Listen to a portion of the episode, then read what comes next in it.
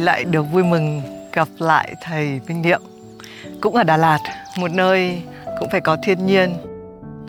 Và cái cuộc trò chuyện của chúng ta ngày hôm nay, theo cái quan điểm riêng của em là hướng rất nhiều vào bên trong của mình. Có cái từ mà mọi người quen là từ self, bản thân. Nhưng mà có một cái từ cũng rất là quan trọng với bản thân là bạn thân. Trong cả cái chuỗi bạn thân với bản thân thì chúng ta sẽ tìm hiểu xem là chúng ta là ai trong thế giới này. Um, nhưng mà trước khi mà bước vào cái tập đầu tiên thì Thùy Minh cũng muốn hỏi là cũng đã sáu tháng trôi qua kể từ lần trước à, được trò chuyện với thầy trong chuỗi yêu lành. À, trong sáu tháng vừa qua thì bản thân của thầy có gì thay đổi không ạ? Thầy à, thay đổi gần như là mỗi ngày á Thùy Minh. Thầy thấy mình à, được học hỏi, được chuyển hóa theo từng ngày, từng giờ, từ à, những à, người mình giúp đỡ, từ học trò, từ bản thân, à, kể cả thầy học hỏi từ thiên nhiên. À, mình thấy mình luôn luôn vận hành, không có phải là một cái gì đó cố định. Ngày xưa thầy học lý thuyết thầy thấy như vậy, nhưng mà bây giờ thầy thực chứng điều đó rất là nhiều. Cái thấy mình cũng thay đổi nè, cảm xúc của mình về một cái gì đó nó cũng rất là thay đổi, nhưng mà may mắn là nó đi về cái hướng tích cực á. Mỗi ngày mình thấy yêu cuộc đời này hơn, mình thấy mình yêu con đường, à, yêu công việc mình làm hơn, và nhất là yêu công việc chia sẻ những cái giá trị mình đang có đến với các bạn trẻ nhiều hơn. Cái đề tài mà chúng ta chọn hôm nay đó, nói về bản thân hay là nói về ego, cái tôi, có thể là nó sẽ à, khá rộng và, và sâu. Tuy nhiên là nó rất là gần với cuộc sống của chúng ta. Chúng ta đã chạm tới nó rất là nhiều, những nỗi khổ niềm đau, những hạnh phúc, những gì chúng ta muốn thể hiện, muốn chứng tỏ. Chúng ta loay hoay tìm một con đường, chúng ta vật vã, thương đau, chúng ta tranh đấu hơn thua, chúng ta muốn thành công, chúng ta lận đận trong tình cảm, chúng ta thất bại trong tình cảm cũng vì cái tôi đó. Nhưng mà những cái hiểu biết về cái tôi xem ra là chưa có nhiều. Thành ra trong cái chuỗi này chúng ta có cái mong muốn là được đi sâu phần nào đó về cái tôi. Mà trước khi muốn hiểu về cái tôi á, thì mình sẽ muốn à, đi một cái phần gần nhất, đó là nói về chính mình đó. Tức là mình muốn nói là mỗi người sẽ nói về à, mình được là chính mình trước. Mà muốn nói về chính mình á, thì thầy lại muốn à, mình nói về cái mình không là chính mình. Tức là chúng ta sẽ có những cái giai đoạn trong cuộc đời, thậm chí là hiện nay cũng có nhiều người vẫn đang ở trong một cái giai đoạn là không phải là chính mình, hay là không được là chính mình. Thầy cũng nhận xét là thầy khác mỗi ngày. Thiên nhiên, con người, những học trò của thầy làm cho mỗi ngày đều là một cái ngày khác biệt. Thế thì mình không biết là khi mình nói về cái bản thân, cái self, cái ego, nó nên là một cái thứ cố định, mình tìm ra nó, nó là một cái vững chắc cho mình, hay là mình phải đón nhận cái việc là nó sẽ thay đổi, thậm chí mỗi ngày nó sẽ thay đổi. À, tại vì bản chất của mọi thứ trong trời đất này đó, à, kể cả ego, bản ngã hay là vạn vật, nó đều là impermanence, đều là vô thường, đều là thay đổi.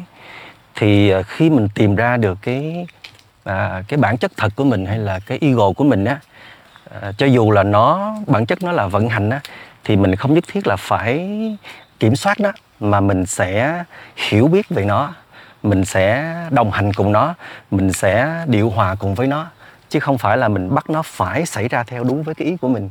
Thì như vậy nó rất là vui, nó rất là hay, vì nó cứ lớn mãi, lớn mãi và mình cùng với nó lớn mãi.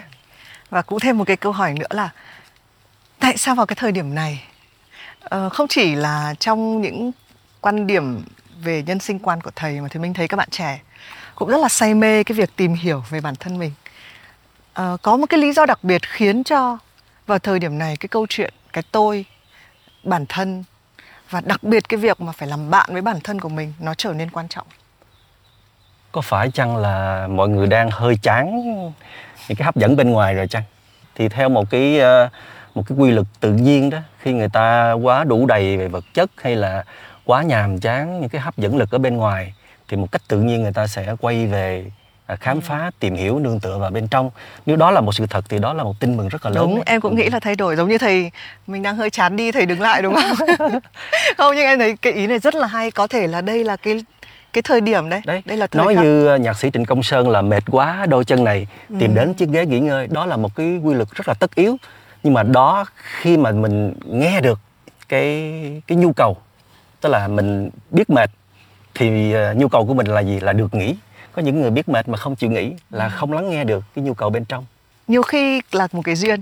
À, khi mà có cái chủ đề này ấy thầy, thì mình cũng nghĩ trong đầu là, thực ra nói thật là em nghĩ là chắc là thầy nói chuyện gì cũng hay.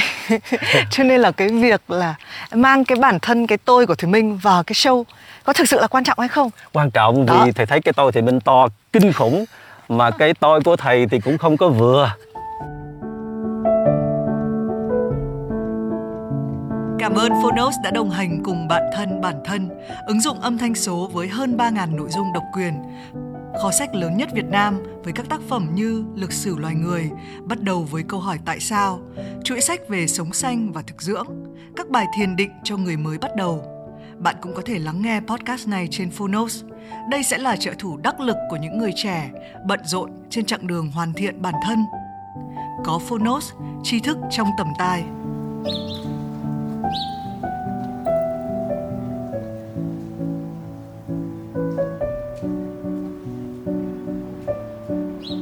Máy qua giữa đường của mình có hai cái ghế.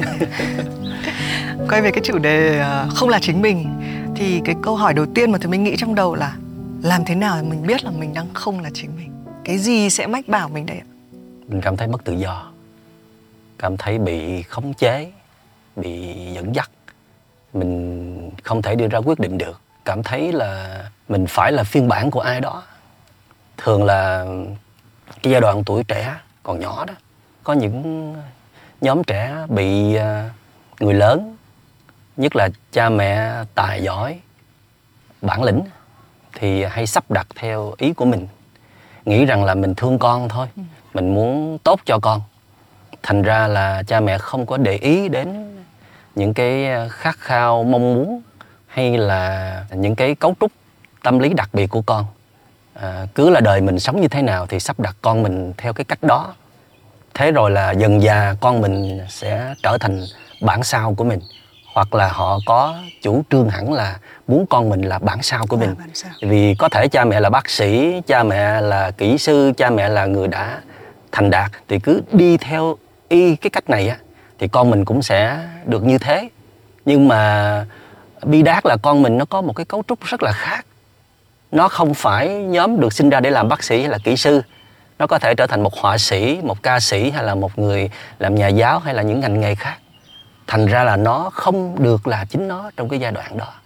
Nó phải trở thành một cái phiên bản khác thì rất là khổ sở. Em thấy đúng là khởi điểm của con người ta, đặc biệt là trong văn hóa Á Đông, thì cái việc mà cha mẹ đặt đâu con ngồi đấy.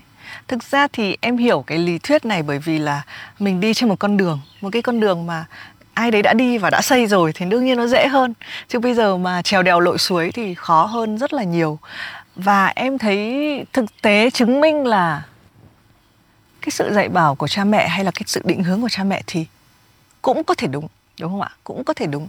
Chỉ trong trường hợp là một đứa trẻ nó có một cái sự, nó hiểu rất rõ là đây không phải là tôi, đây không phải là tôi.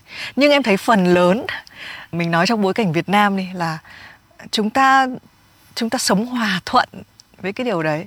Ví dụ như Thùy Minh vào trường chuyên và học chuyên văn bởi vì bố em đưa nhầm em đến cái trường đấy, xong bảo đi vào thi đi, thế là em vào thi, xong em thi đỗ, em vào học.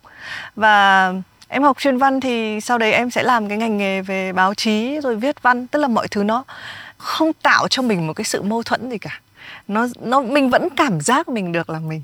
Đấy, thì em không biết là trong một cái con đường hòa thuận, và mình cũng nghe nhiều những cái lời nói là à mình trở thành như thế này thì cũng tốt mà, hay là bố mẹ mình là bác sĩ thì cũng đã có quen biết ở trong bệnh viện, nếu mình học xong thì mình cũng có thể giúp đỡ mà. Thế làm thế nào ở trong một cái bối cảnh nó có vẻ hơi hòa thuận và có thể được diễn ra? Em hiểu trong bối cảnh không được là chính mình mà thấy nó khó chịu quá rồi, nhưng cũng có những cái sự mà mình nghe nhiều nó bùi tai và nó trở thành một cái giọng nói bên trong mình.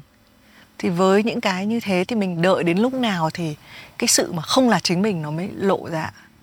rất là đau khổ.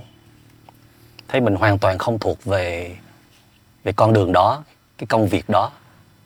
Có những bậc cha mẹ cũng thấu hiểu con, như là trường hợp của Thùy Minh là may mắn, có thể bố Thùy Minh hiểu được Thùy Minh, cho nên là đã giúp cho Thùy Minh một đoạn. Thầy nghĩ cái chữ giáo dục nên được hiểu là mình sẽ nghiên cứu về những đứa trẻ, xem nó có những cái hạt giống, có những cái tố chất nào, mình tìm cách khơi gợi và nuôi dưỡng, tìm môi trường phù hợp để đặt để, để uh, kết nối giúp cho đứa trẻ, thay vì giáo dục có nghĩa là mình, mình đưa vào, mình nhồi sọ. Vì uh, có thể là mình sẽ không thể nào hiểu hết đứa trẻ đó, sinh ra nó có những cái thứ gì ở trong đó. Vì một đứa trẻ sinh ra, nó không hoàn toàn là con của mình. Như đại thi hào Khalil Gibran đã từng nói là con của bạn không phải là con của bạn, mà nó là con của nguồn sống vĩ đại bao la, tức là con của đất trời. Vì đứa bé nó không phải chỉ sinh ra từ di truyền là của riêng bạn, mà con của ông bà tổ tiên, là của bao nhiêu cái nguồn năng lượng từ trời đất đưa đến. Vì có những thứ nó có mà trong bạn không hề có. Cho nên nếu bạn có một cái ý niệm cho rằng con của bạn nó phải là bản sao của bạn, thì đó là một cái ý niệm sai lầm. Và bạn sẽ có một cái khuynh hướng là nhồi nặng nó, sẽ trở thành một cái phiên bản của bạn. Đó là chưa kể là bạn sẽ muốn con bạn trở thành con ngoan, trò giỏi. Đó, đó là một cái thứ định kiến. Để rồi đó là con của bạn nó rất là sợ hãi. Nó không dám bộc lộ con người tự nhiên của nó ra. Cái kiểu như là đẹp thì khoe, xấu thì che. Nó như là một cái thứ văn hóa trong truyền thống Đông Phương của chúng ta vậy. Cho nên cha mẹ cứ mặc định là con mình là phải ngoan, phải giỏi. Và đứa bé nó cứ phải cố gắng để trở thành con ngoan trò giỏi. Vậy nên là trong đứa bé nó có những cái hạt giống tốt, và đồng thời nó cũng có hạt giống xấu. Nó phải cố gắng hết sức đó. Nó phải giả tạo. Mỗi khi mà nó có những cái, cái năng lượng xấu, có những cái, cái tính xấu bộc lộ ra để làm vừa lòng cha mẹ, thầy cô. Và đâu đâu trong cuộc sống của nó, nó đều phải đóng những cái vai để làm vừa lòng người lớn. Nó hình thành một cái thói quen là không được sống thật với chính mình. Vì nếu mà sống thật với chính mình thì nó không thể sống sót được. Nó sẽ bị đánh giá, nó sẽ bị phán xét, nó sẽ bị cười chê. Và có thể là chúng ta lớn lên theo cái cách đó, đó. Không được quyền sống thật với chính mình. Vì sống thật với chính mình là không có đất sống. Một cách nào đó, đó người lớn đã huấn luyện cho chúng ta cách đó, không được sống thật.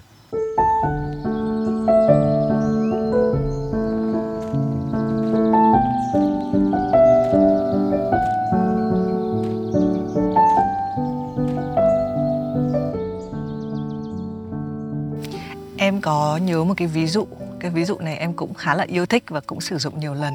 Nhưng mà cái cậu bé con uh, sáu tuổi của em cái lúc đó đi mua giày cho cậu ấy, thì cậu ấy chọn cái màu hồng. Thì uh, cái, cái bản năng làm mẹ của em lúc đấy là em là thôi chết rồi, không được rồi. Không phải là con mình thích màu gì mà là ngày mai con mình đi cái đôi giày này đến trường, những đứa trẻ cùng với lớp sẽ bắt đầu có ý kiến. Thì là y như rằng lúc đấy thì là cắn răng mua. Và cái đôi đấy đi đúng một cái ngày đầu tiên đến trường. Bởi vì con em quay về và nói rằng mẹ ơi, các bạn nói là giày này giống của con gái, nên là con sẽ không đi. Thì sau này cậu ấy sẽ không bao giờ chọn một cái gì đấy màu hồng nữa. à, Ngược lại em cũng nhận thấy cái em bé nhỏ hơn con gái, à, mỗi lần chụp ảnh giơ cái máy điện thoại ra, em mới lè cái lưỡi ra.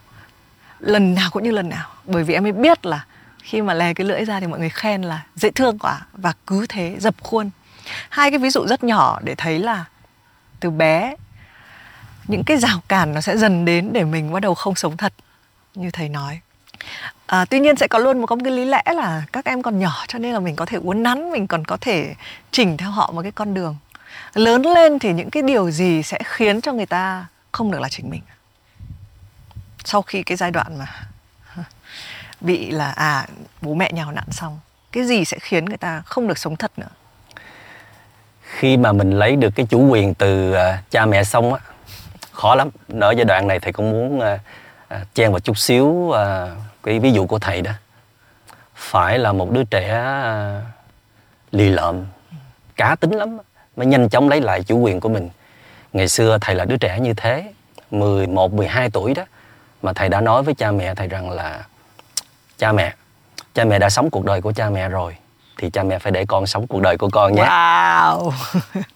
Con sẽ làm rất là nhiều việc lao động vất vả để con được quyền đưa ra cái quyết định đó. Mà nếu như con không được cha mẹ chấp thuận trong cái nỗ lực đó đó thì uh, cha mẹ đánh con cũng được, đổi lấy để con được quyền đưa ra cái quyết định đó, chấp nhận luôn. Chứ thầy không muốn là cha mẹ thầy quyết định cho thầy. Thì sao nhiều lần như vậy đó, cha mẹ thầy thấy thầy uh, hầu hết những cái quyết định của thầy là là hợp lý, và từ từ cha mẹ thầy mới nhả ra. Cho nên khi thầy mười bảy tuổi đi tu thì uh, cha thầy đã đồng ý, mặc dù mẹ thầy cũng có xỉu lên xỉu xuống. Nhưng mà vài tháng sau thì cha mẹ thầy hoàn toàn là hoan hỷ hết. Sau này cũng có nhiều lần như thế, các sư phụ thầy cũng đã từng ngăn cản thầy hoặc là giận thầy cho những cái quyết định rất là lớn. Nhưng mà thầy vẫn thưa với các sư phụ rằng là hãy để con quyết định cuộc đời của con, và con sẽ xin sám hối, xin lỗi các sư phụ sau. Vì đó là những giai đoạn, là những cái khúc quanh lớn trong cuộc đời của thầy. Chỉ có thầy mới có thể cứu được thầy thôi.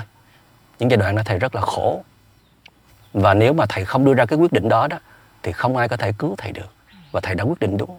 Nếu mà vì tình nghĩa mà thầy ở lại đó thì chắc là cuộc đời thầy đã khác đi rất là nhiều rồi. Cho nên đó là thầy mới ý thức rất rõ là chỉ có mình mới chịu trách nhiệm cho cuộc đời của mình. Có rất nhiều người thương mình, yêu mình, bảo vệ cho mình, nhưng mà mình là người chịu trách nhiệm duy nhất cho cuộc đời của mình. Và cho tới bây giờ khi tư vấn tâm lý cho các bạn trẻ, thầy cũng nói như vậy, một cách khéo léo, thận trọng và lễ độ, thưa với các bậc phụ huynh rằng khi mà tụi con đã thật sự yêu nhau rồi, chân thành đó là điều cốt lõi chính yếu. Còn thuyết phục để cha mẹ chấp nhận mình, đó là điều phụ. Hôm nay không chấp nhận thì ngày mai sức mạnh của tình yêu, chân thành của tụi con sẽ thuyết phục được người lớn. Đừng vì cha mẹ chưa chấp nhận mà tụi con bỏ nha. Hoặc là chọn một con đường nào đó, khi tụi con đã thấy con đường đó là đúng, là phù hợp rồi thì cứ đi. Rồi từ từ mình năn nỉ, mình lại lục, mình xin phép cha mẹ mình sao. Chứ đừng vì cha mẹ mình không đồng ý. Vì cơ hội nó chỉ đến một lần thôi. Cha mẹ mình đã sống cuộc đời của cha mẹ mình rồi, thì không thể nào mình mình lại tiếp tục để cha mẹ mình sống cuộc đời của mình được nữa. Cho nên là phải tranh đấu trong ngoặc kép bằng mọi phương cách, uh, cứng rắn, mềm mỏng, để mà giành lại con đường của mình cho cuộc đời của mình. Thì những đứa bé mà có tự do sớm, giành lấy cuộc đời mình cho cuộc đời mình, phải là những đứa bé đó có cá tính, có bản lĩnh. Còn phần lớn những đứa bé mà dựa dẫm vào tình cảm của người khác, thí dụ như những đứa bé đó được cha mẹ chăm bẵm quá mức, dạng như mummy boy, thì những đứa bé đó nó sẽ rất là khó để nhận ra là mình đang bị không là chính mình quá lâu. Đến khi những đứa bé đó vào đời hai ba mươi tuổi rồi mà mất đi chủ quyền sống, phải dựa dẫm vào à, những người phụ nữ như là mẹ mình, rồi cưới vợ là dựa vào quyết định, sự định hướng chỉ lối của người vợ. Họ có thể có tài năng nhưng mà họ không thể đưa ra những cái quyết định lớn. Đó là do họ đã tự trao quyền cuộc đời mình cho người khác. Nhưng mà đến một lúc nào đó họ cũng tự nhận ra rằng là những cái đau khổ trong họ đó họ không tự giải quyết được, những bế tắc trong họ họ cũng không tự giải quyết được. Họ mới biết rằng là họ đã mất chủ quyền trong cuộc đời họ quá lâu. Thầy nhắc đến chữ tranh đấu làm cho thầy cũng nghĩ rằng là cái tuổi thơ của thầy mình cũng là rất là vất vả. Tức là trong mình thì nó rất là mạnh mẽ là đây không phải là tôi. Ờ, nhưng mà em hồi đấy em không nói được là à bố mẹ hãy để con, trong nhà bị gọi là lì, tức là không nói gì. Cũng có những lúc mà kiểu như là không ăn gì tuyệt thực trong vòng mấy ngày nếu mà bố mẹ không nghe theo cái quyết định của mình. Cũng cho đến lúc và, cho đến lúc bố mẹ em là ok, tại vì bố mẹ thương á, thế là ok ok được rồi được rồi, rồi. À, cho phép là thôi làm cái gì thì làm đi. À. Ví dụ đòi học một cái môn gì đấy, hay là đòi mua một cái quần. Hồi đó mình nhớ hoài cái việc là hồi đó cũng bố mẹ cũng bận và không có luôn luôn dành cho mình một cái khoản tiền để mình mua sách vở, thì là em nhịn ăn sáng. Đấy, và bố mẹ em kiểu lên nhìn thấy cái đống sách mà mình giấu, mình nhịn ăn sáng ấy, thì mới té ngửa ra là bao nhiêu lâu nay là là nhịn để mà theo đuổi một cái cách riêng của mình. Tại vì hồi đấy em thấy sách vở là cái thứ mà em tìm thấy cái sự tự do của mình ở trong đó. Nhưng mà ở một cái gia đình mà mọi người cũng ok sách vở, nhưng mà không đến nỗi cái nhu cầu nó phải nhiều đến như thế, thì cái sự lì lợm cũng đã khiến cho em đi qua cái khoảng thời gian đấy à, một chút xíu. Nhưng thầy có nghĩ là kiểu gì cũng sẽ phải có va đập không? Phải chứ. Dạ. Và phải đau đớn, phải trả một cái giá rất là đắt để lấy lại chủ quyền cuộc đời của mình. Và thì Minh như vậy là cũng là cá tính đấy. Dạ. Hồi đó có thể bị chê là lì lợm hay là cứng đầu ngang ngạnh, nhưng mà nhờ như thế mới lấy lại được chủ quyền. À, cho nên ngày hôm nay mình thấy rất là thương các em nhỏ đó, à, được cha mẹ gọi là cung phụng nè, chăm bẵm nè, cho một cái phòng riêng, có máy tính, có điện thoại, có đầy đủ tiện nghi vật chất, à, xem như là các bạn có đầy đủ mọi tiện nghi, nhưng mà để làm gì mất đi chủ quyền. Các bạn à, được sắp đặt hết, có những cái ngôi trường danh tiếng để học, nhưng mà mọi thứ á, đều phải theo sự chấp đặt của cha mẹ. Tới một lúc nào đó các bạn cũng nhận ra là mình cần phải được tự do. Và các bạn bắt đầu ảnh hưởng văn hóa Tây phương. Các bạn à, có đi du học nước ngoài, các bạn ra nước ngoài, các bạn xem phim ảnh, các bạn cũng muốn à, đấu tranh à, nhân quyền. Các bạn sẽ cắt đứt truyền thông, các bạn sẽ sống theo cách của mình. Các bạn muốn bứt phá, à, nhưng mà rồi thì các bạn cũng không hiểu là khi mà mình đấu tranh giành quyền tự do như vậy thì mình sẽ rơi vào đâu. Đó cũng là một bi kịch nữa. Dạ. Thầy, những cái chi tiết thầy nói đến làm cho thầy mình nghĩ về một cái sự, cũng nhắc đến một cái sự sắp đặt. Nhưng cái sự sắp đặt này thì mình cảm giác nó tinh vi hơn rất là nhiều, là Internet. Uh-huh. Một cái thứ hơi lo sợ hơn là một cái sự tự do giả. À, mạng xã hội cho bạn cái cảm giác là bạn tìm thấy chính mình. Đây là tôi. Nhưng mà thực ra thì mình cũng đang đi theo, mình cũng đang ở một cái chỗ mà tất cả mọi người nói là lên đi. Không phải vô lý mà các bạn uh, trẻ ngày nay nói rằng là lúc nào tôi cũng như đang biểu diễn. Ăn cái gì là chụp ảnh lại, quay lên, cả thế giới biết là tôi vừa ăn gì. Hay là giả vờ ăn cái gì trông có vẻ healthy, nhiều rau thì là cũng chụp ảnh đưa lên. Mặc cái bộ quần áo mới, có thể cái quần áo không phải của mình. Đấy thì tưởng là đấy là một sự tự do. Thì thầy đánh giá về mức độ nhào nặn và sự cái không là chính mình, cái sự cái mạng xã hội và những cái thế giới ảo đấy, cái sự mất tự do nó bị so sánh thế nào so với cái thời mình còn nhỏ và chịu sự kèm cặp của cha mẹ? Thầy nhớ tới những câu hát rất là chạm của Lê Cát Trọng Lý đó. Thế hệ tôi phút chốc vui, phút chốc buồn, cười một mình, khóc cũng một mình, thừa nhiệt tình, thiếu niềm tin, giàu hy vọng nhưng nghèo hoài bão. Tại sao lại cười một mình, khóc cũng một mình? Thì nghĩ một mình là ở trên mạng ấy. Dạ. Đó. Rồi tưởng là chia sẻ được với cả thế giới, đều biết những cái gì xảy ra cho chính mình.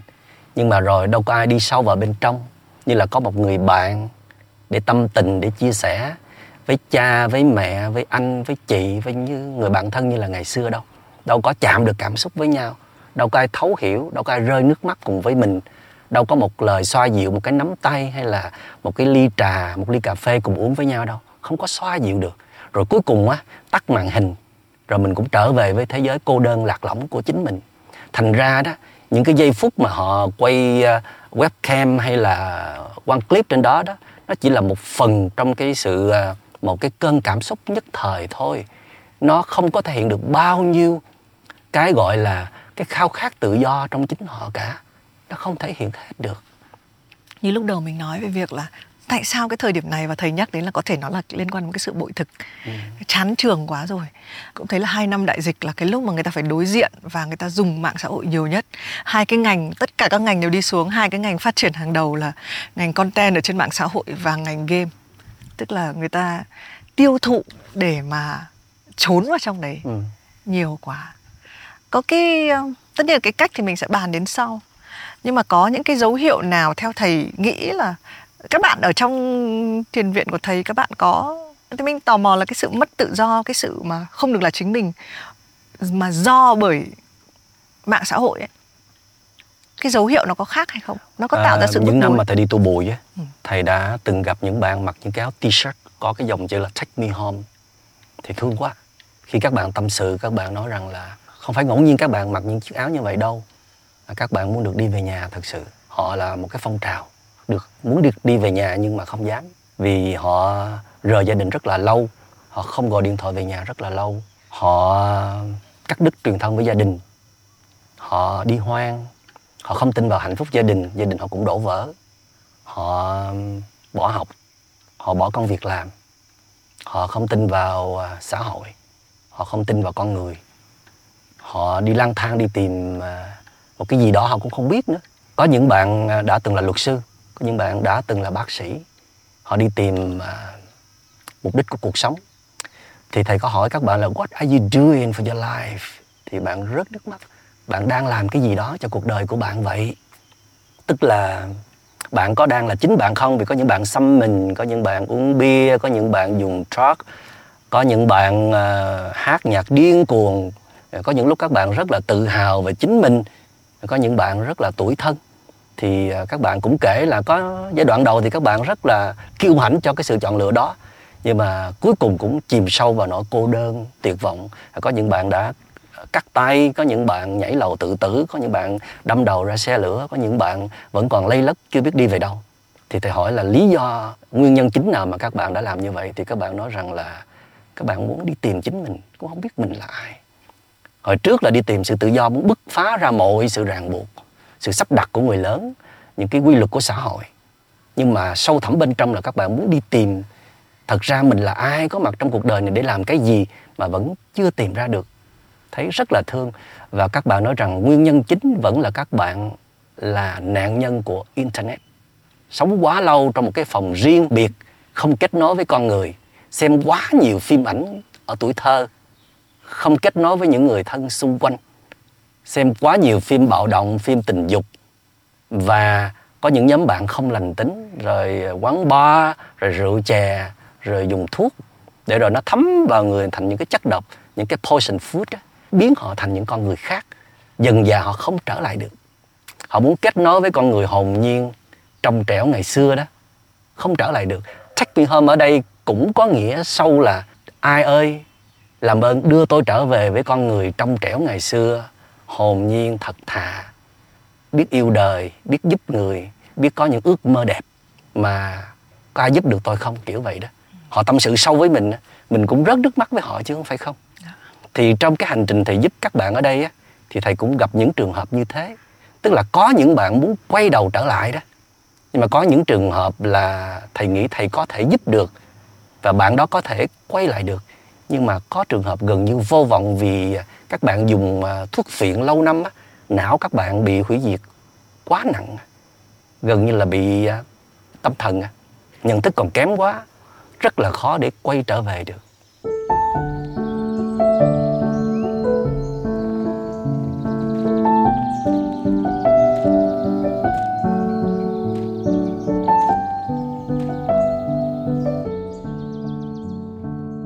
Em nghe em thấy buồn quá. Em thấy đúng là cảm xúc của con người trải qua lúc mà không được là chính mình ở trong gia đình thì nó là cái sự khó chịu cần bứt phá. Thế nhưng mà lúc mà không là chính mình ở trong một cái thế giới mạng tinh vi hơn ấy, thì lại bị nâm, bị bị trơ về mặt cảm xúc, bị cái hành động mà như kiểu phải làm đau mình. Thậm chí là một số các bạn đến một cái kết cục gọi là chưa hết đâu. Thì mình khi mà mình giành tự do về chính mình ha, rồi mà mình không giữ được bởi những cái chất độc của môi trường bao quanh, sẵn sàng hủy diệt mình bất cứ lúc nào. Còn chưa nói kể cả giới trí thức đi vào đời còn rất nhiều cạm bẫy nha. Tiền bạc, quyền lực, sắc dục, tất cả những thứ đó sẵn sàng tha hóa chúng ta. Chúng ta đi một hồi lâu, năm năm, mười năm, hai mươi năm, giống như đi trên một con đường sương mốc vậy. Ước áo hồi nào chúng ta không hay. Chúng ta trở thành một con người khác hồi nào không hay. Khi chúng ta đến đỉnh cao danh vọng rồi đó, thì chúng ta không còn là chúng ta nữa. Hồi đầu chúng ta nói về cái sự tự do, thì ở đây chúng ta nói tới những cái phẩm chất trong tâm hồn. Chúng ta có tự do rồi, nhưng mà chúng ta có giữ được những cái giá trị của mình hay không? Chúng ta còn là chính mình nữa hay không? Đó là vấn đề cần đặt ra. Em thấy đúng là khi lớn lên, à, một cái kiểu định kiến xã hội hay cho rằng tất cả chúng ta đều trên một cái cuộc đua trở thành người thành công và có ích cho xã hội. Kể cả chữ có ích cho xã hội để em thấy cũng trở thành một cái kiểu gánh nặng. Thì mình chắc chia sẻ cái cảm giác của Thùy Minh này. Hồi đó em không biết, nhưng mà em cũng luôn, kể cả là một đứa trẻ có vẻ như là cá tính, mình cũng tưởng là mình sẽ tìm một cái con đường đi riêng. Nhưng mà đến một cái độ tuổi bắt đầu mình đi làm thì vẫn là những thứ như sau. Lương tôi bao nhiêu? Hồi đấy em nghĩ rằng là ok, đến một lúc mà mình được một ai đấy trả lương mình năm ngàn đô là mình oách. Đây là mình đã đến một cái chỗ điểm mình cần đến. Xong rồi chức vụ. Chức vụ hồi đấy ở trong phim người ta hay để mấy cái chữ giám đốc ấy, thầy, ngồi trên một cái bàn xong có cái chữ giám đốc đằng trước. Mình cũng coi đấy là cái mục đích của mình. Nếu mình ngồi một cái vị trí mà có chữ giám đốc, có nhân viên ở dưới là đây, đỉnh cao của mình đây. Mãi sau này em ở những cái đấy em mới thấy là mình cũng có thấy vui vẻ gì hơn đâu. Cái đây có phải là mình đâu. Nếu mình muốn cái này thì mình đã không phải là một đứa trẻ. Mình cần gì phải cá tính ngay từ đầu, mình cần gì phải tìm mình. Khi mà cái mình ở đây lại là giống bao nhiêu những cái mình khác. Đấy thì mình có bàn về cái vai trò, ai cũng sẽ phải đóng một cái vai. Kể cả như là luật sư hay là bác sĩ cũng là một cái vai nào đấy mà mình đã... Nhiều khi mình cũng không biết là mình đã chọn cái vai đấy, hay là thực ra có một cái thế lực nào đã chọn cho mình, khiến cho mình nghĩ rằng đấy là mình chọn ấy. Thì nghĩ hành trình đời người đều phải đi qua những cái vai như thế. Thì mình, kể cả thầy tu như thầy cũng là một cái vai. Để rồi thầy đã thấy ra điều đó và muốn thoát vai, cho nên thầy mới chọn hành trình đi tu bụi. à, Phải tháo cái y cà sa ra, mặc bộ đồ bình thường, mặc dầu là vẫn để bộ cà sa trên ba lô để nhắc nhở mình vẫn là một thầy tu, nhưng mà thầy muốn muốn mọi người nhìn vào mình ừ, không phải à, không phải là một thầy tu, wow. Mình là một người bình thường thì họ sẽ có thái độ với mình như thế nào, và trong một cái cái trang phục không phải là một thầy tu thì mình ứng xử với mọi người như thế nào. À, vì mình trong cái bộ đồ thầy tu này cũng mấy mươi năm rồi, mình thoát khỏi phải thầy tu thì cái gì sẽ là thầy tu? Cái khoảnh khắc mà thầy quyết định làm cái điều đấy ấy, nó như thế nào hả thầy? Tức là thầy có... Nó cũng, có hơi hơi... Cũng sợ chứ. Sợ. Bối rối. Ừ. Ừ, cũng lạ lắm. Ừ. À, kiểu như là mình không biết tựa vào đâu là ừ. cái giá trị của mình đấy. Dạ. Mình có cảm tưởng vậy thôi. Nhưng mà sự thật không phải như vậy.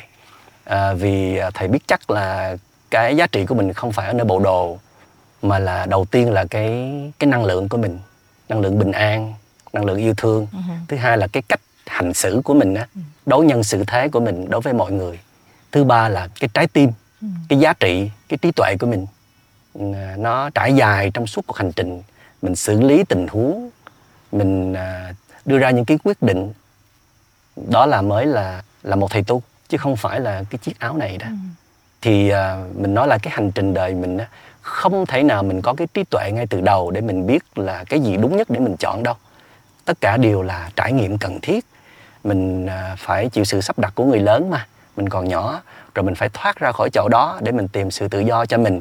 Rồi sau đó mình sẽ mắc phạm một số sai lầm trong cái sự chọn lựa non nớt ban đầu, để rồi mình được là chính mình. Rồi mình chọn những cái vai trong cuộc đời. Mình thử nghiệm vai này, vai kia, vai nọ, công việc này, công việc kia, công việc nọ. Cuối cùng mình tìm ra được cái phiên bản tốt nhất cho mình. Để rồi sau đó mình vẫn còn tiếp tục mắc phạm những sai lầm nho nho nhỏ, để rồi dần dà điều chỉnh. Mình mỗi ngày một hoàn thiện, hoàn thiện, hoàn thiện để mình đi về cái hướng chân thiện mỹ đó. Thì đó là cái hành trình rất là thú vị. à, Tuy nhiên là cái vấn đề là mình có đang nhận ra mình ở chỗ nào hay không. Mình có biết là mình vẫn đang không là chính mình, hay là mình đã tìm ra được chính mình rồi. Mình đang còn ở trong những cái vai đó quá sâu, hay là mình được sống thật với chính mình.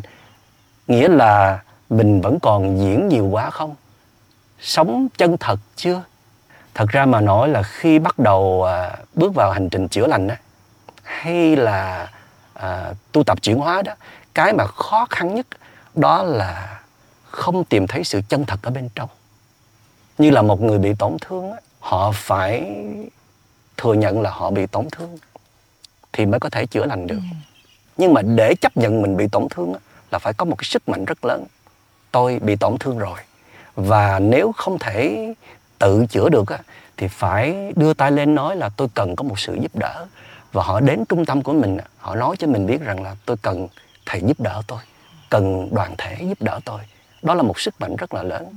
Và trong cái quá trình tu tập chuyển hóa đó, của thiền Vipassana hay là Mindfulness á, là phải dám thừa nhận một cách trung thực rằng tôi đang có phiền não, tôi đang sân si, tôi đang ganh ghét, tôi đang đố kỵ, tôi đang phán xét cô này, tôi đang so sánh phân biệt với người kia. Tức là không có đánh tráo, không có phủ nhận, không có cố gắng tư duy tích cực, positive thinking, tức là thiền nó rất là kỵ sự bịa đặt ở trong đầu. Bạn không có cái suy nghĩ tích cực đó đó thì bạn không được đánh tráo. Thí dụ như là có một câu chuyện vui là có một con cáo đi ngang qua một khu rừng. Nó thấy chùm nho chín mọng, nó thèm lắm. Và nó nhảy lên, nhảy xuống, lấy cây nó khều lên, khều xuống. Bao nhiêu bận cả một buổi sáng vẫn không hái được chùm nho. Mệt quá, đói quá, bỏ đi. Trước khi bỏ đi nó tuyên bố một câu xanh vờn: chùm nho này còn xanh lắm. An ủi, an ủi thì mới đành lòng bỏ đi được. Thì cũng hay chứ ha, nó cũng uh, thông minh phết à. Nhưng mà trong cái uh, luyện tâm á, thì gọi đó là trò lừa đảo tâm trí. Vì sự thật là bạn tiếc lắm mà bạn không chịu thừa nhận. Cái chuyện mà mình uh, an ủi như vậy nó cũng giúp cho cái sự uh, đối trị cho sự tiếc nuối. Nhưng nó có cái sự thiệt thòi là bạn thiếu trung thực với lòng. Thành ra cái tư duy tích cực á, nó có cái khuyết điểm á, là làm cho bạn thiếu trung thực với lòng. Mà bạn thiếu trung thực với lòng nghĩa là bạn đang lừa dối chính mình. Bạn không thấy rõ chính mình, làm cho bạn mỗi ngày mỗi không thấu hiểu được chính mình. Bạn mờ mịt chính mình, bạn trang điểm chính mình, bạn rời xa chính mình, thì bạn sẽ không bao giờ chữa lành hay thay đổi được chính mình. Thiền tập là buộc bạn phải mere recognition, nhìn như chính nó đang là. Nó như thế nào thì bạn accept nó như vậy. Tức là nhận diện cái gì nó đang diễn ra, chớ bạn không cần phải thay đổi nó. Vì cái nhìn trung thực mới là quan trọng, còn thay đổi nó không có quá quan trọng. Cho nên tôi có vọng tưởng, à, tôi có tâm xấu xí, hãy ghi nhận như vậy. Ghi nhận trung thực mới là độc đáo, chứ không phải cố gắng thay đổi tình trạng mới là độc đáo. Vì thay đổi tình trạng rồi nó cũng sẽ xảy ra nữa mà. Thành ra cái sự nhận diện thuần khiết đó nó rất là quý giá trong thiền tập. Vậy nên khi mà một người đến chữa lành đó, tụi thầy cũng phải giúp họ đó. Bạn ơi, bạn hãy sống thật, ghi nhận trung thực. Bao nhiêu cái khó khăn đó, bạn hãy nói cho tôi biết đi. Vậy nên một cái người mà họ chỉ có thể phơi bày những cái vết thương họ ra đó, với điều kiện là môi trường an toàn, và cái người lắng nghe đó phải rất là an toàn và đầy yêu thương họ đó, thì họ mới sống thật ra được. Còn cái người đó nguy hiểm quá, cái người đó đang phán xét họ, thì họ không thể nào chia sẻ ra được. Thì mình có nhớ đến cái trải nghiệm mà chính là cái trải nghiệm đọc hiểu về trái tim. Cái cuốn sách này chắc là quen thuộc với mọi người quá rồi. Cái mục lục ngay từ lúc đầu đúng không thầy? Thì cái cách cái cách mà thì mình đã đọc cái cuốn đấy là có những cái lúc mình đi về nhà mà mình cảm thấy là cái cảm cái cảm xúc này là gì? Hay là em lật ra, em xem soi qua mười mấy cái từ khóa. Có những cái lúc là đây là ghen, mình ghen tị với người ta mà. Hay là đây có những cái lúc là mình cảm thấy rất là cô đơn. Đấy thì, nhưng mà đấy là cái thời điểm cách đây mười mấy năm. Bây giờ nghĩ lại em mới thấy là cái cuộc tranh đấu nó cũng trở nên tinh vi hơn. Hồi xưa là mình có thể nhận ra ngay lập tức, nhưng đến bây giờ thì mình nhìn thấy có hai cái phiên bản nó sẽ đấu đá nhau. Thà là mình thấy có một người lạ lọt vào trong nhà mình và mình nói là đây là người lạ, không được. Thế nhưng mà cái cảm giác thỉnh thoảng nó đến cái là thế đây là người lạ hay không nhỉ? Hay là đây cũng là mình nhỉ? Thì em nghĩ là Mình nghĩ là cái khó nhất trong cái việc nhận ra đây không là chính mình ấy là mình cảm nhận có cái cảm xúc tiêu cực, nhưng mình nhỡ đây cũng là mình thì sao? Là nó đã hơi, hình như em hơi đi xuống dốc trong hành trình thì, thì làm thế nào mà mình, mình thấy cái cảm xúc tiêu cực đấy không phải là tất cả của mình ạ? Cái này nó rất là hay luôn. Thì trong quá trình mình thiền tập á, thì mình sẽ luyện tập được một cái khả năng gọi là Mindfulness, tức là mình giống như là một cái camera vậy. Và nó sẽ có khả năng là ghi nhận các đối tượng là chúng ta đang ngồi đây, và cái camera nó quay, nó ghi nhận.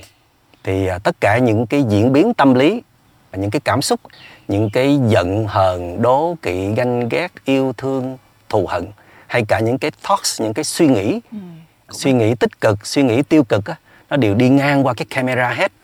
Và chúng ta hoàn toàn có khả năng tách ra khỏi nó để quan sát. Vậy nên khi một cái cơn tuyệt vọng nó được sinh ra đó, thì chúng ta không nhất thiết là cái cơn tuyệt vọng đó. Khi bạn đang là một cái cơn trầm cảm đó, bạn không nhất thiết là cái cơn trầm cảm đó. Nó thú vị ở cái chỗ là khi chúng ta nói đến đề tài này á, thì nó cũng có một cái gợi ý là khi cơn trầm cảm nó tấn công á, thì bạn nên nhớ rằng cơn trầm cảm đó không phải hoàn toàn là bạn. Cái cơn tuyệt vọng đó không phải hoàn toàn là bạn. Cơn giận đó không phải hoàn toàn là bạn. Bạn nên nhớ bạn là một cái tổng thể tuyệt vời. Vì uh, bình thường bạn là người có hiểu biết nè, bạn dễ thương nè, bạn có nhiều tài năng, bạn có nhiều phẩm chất quý giá lắm. Cái cơn trầm cảm này chỉ là một phần rất nhỏ trong bạn thôi.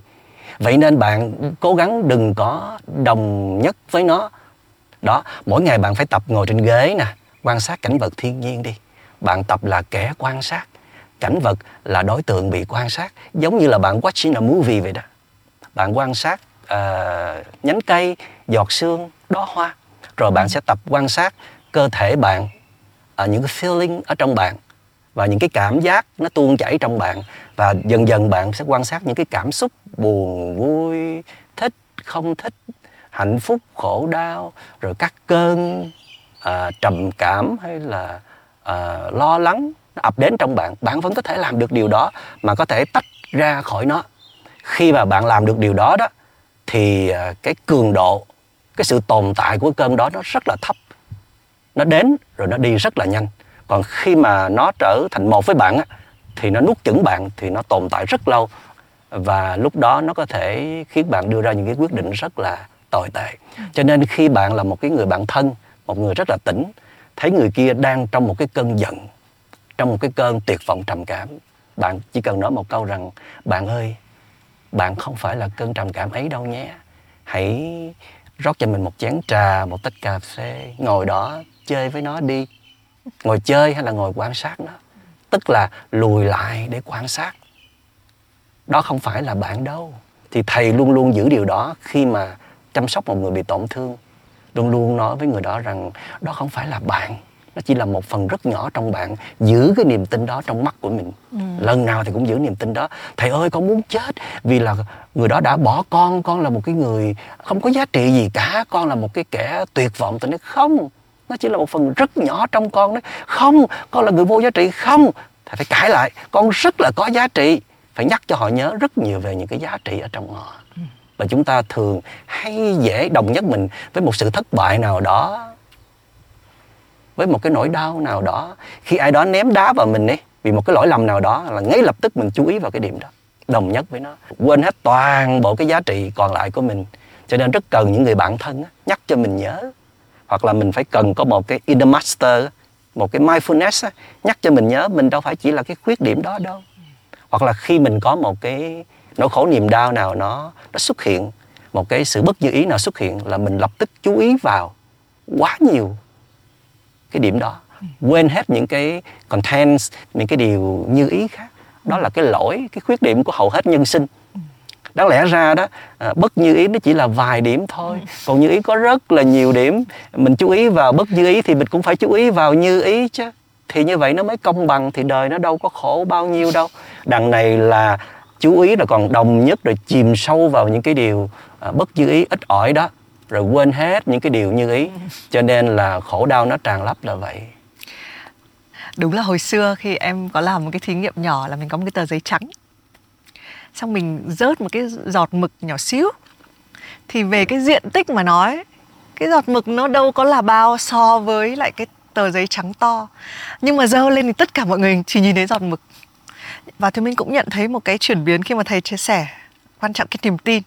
Tại vì khi mà thầy nhắc đến hình ảnh chó cún á, là Thùy Minh thấy nó dễ xử lý liền. Chứ trong đầu của em, khi mà một cái gì đó nó bất như ý xảy ra thì em luôn nhìn nó như một con quái vật. Mà khi mình nhìn nó là quái vật là mình đã thấy là có phần thua rồi. Tại vì nó, nó dữ tợn quá, nó có thể lấn sang cả cái phần của mình. Nhưng mình nhìn thấy là à ok, một cái gì đấy mình có thể chế ngự và thậm chí mình có thể chuyển biến, thì là một cái năng lượng. Trở lại cái ví dụ gần nhất, hãy cứ là chính mình. Thì khi mà làm cái talk show đầu tiên với Thùy Minh á, Thùy Minh có hỏi thầy là Thùy Minh nên xưng hô với thầy như thế nào. Thầy nói là Thùy Minh cứ tự nhiên nhất để cho nó thuận miệng, mà không nên là xưng con với thầy, vì Thùy Minh không phải là Phật tử, rồi nói nó không có thuận miệng, khó chịu lắm. À, thì thầy thích mọi thứ nó diễn ra tự nhiên hơn. Và sau đó thì có nhiều người họ không có vừa lòng, nhất là fan của thầy, các vị Phật tử cảm thấy như vậy là thất kính. Thầy nghĩ là từ từ các vị sẽ hiểu được cái ý của thầy. Dạ. Đó là nên thuận theo tự nhiên. Cái điều đó nó không có ảnh hưởng nhiều đến cái nội dung của cuộc trao đổi. Thầy nghĩ cái tấm lòng Thùy Minh nè, à, cái chất liệu, cái giá trị của Thùy Minh mới là quan trọng. Vì Thùy Minh đang được là chính mình để tương tác với cái thầy cũng đang là chính mình đó. Hai cái phiên bản là chính mình đó, đang đồng điệu tương tác với nhau đó, nó mới tạo ra được cái hiệu ứng đó. Còn nếu Thùy Minh đang không phải là Thùy Minh một chút đó, thì nó sẽ không tạo ra được cái hiệu ứng đó. Thì đến một lúc nào đó Thùy Minh cảm thấy cảm được thầy như thế nào, tự động Thùy Minh sẽ điều chỉnh làm sao cho nó phù hợp thôi. Mà mình không nên phải vì à, quan điểm thế này, quan điểm thế kia để mất đi sự tự nhiên thì uổng lắm. Dạ. Ừ. Và bản thân Thùy Minh cũng đọc được những cái comment. Thực ra thì đúng như thầy dạy, nó là cái cách mình xử lý. Nếu mình coi rằng là một vài mọi người nói cái gì đấy nó hơi tiêu cực về mình, như một cái sự tấn công của mình, thì nó cũng giống như cái cuộc tranh đấu ở bên trong mình. Mình cứ sợ rằng ai đấy tấn công mình thì mình sẽ cứ lùi lại và không là bản thân mình nữa. Ừ. Thế nhưng mà đúng là nếu mà mình thay đổi cái tư thế của mình, mình đang hiểu rằng à, mọi người thực ra cũng vì yêu quý chương trình và mọi thứ hơi khác với cái cách mọi người vẫn hạn xưng hô với thầy thì mọi người sẽ có vấn đề. Còn thực ra là cũng có một nhóm người rất là lớn. Um, nhiều khi thì mình cảm thấy đúng là một cái phước hạnh khi mà được ngồi trò chuyện với thầy, vì là không chỉ có khán giả của thầy, có những khán giả mà trước đó họ Họ, họ chưa phải khán giả của thầy, nhưng mà họ đế, bước đến và họ đóng vai trò của Thùy Minh. Họ thấy là ô, oh, mình có thể ngồi đây, mình có thể trò chuyện với một thiền sư, với một cái tinh thần cởi mở. Không phải là một cái hình ảnh thiền sư mà chỉ có những cái người mà theo đạo Phật mới nhìn thấy chẳng hạn. Thì cuối cùng nó vẫn là cái câu chuyện là chúng ta ngồi đây để làm gì, chúng ta nói chuyện gì, và khán giả sẽ tiếp nhận được điều gì. Đấy, thì trong cả một cái chuỗi mà đôi khi thì mình cũng phải hơi để dành các cái câu hỏi của mình, bởi vì trở thành bạn thân của bản thân chắc là cũng là một chuỗi dài, đúng không thầy? Và cái bước đầu không là bản thân thì nó chỉ là cái bước tiếp nhận đầu tiên.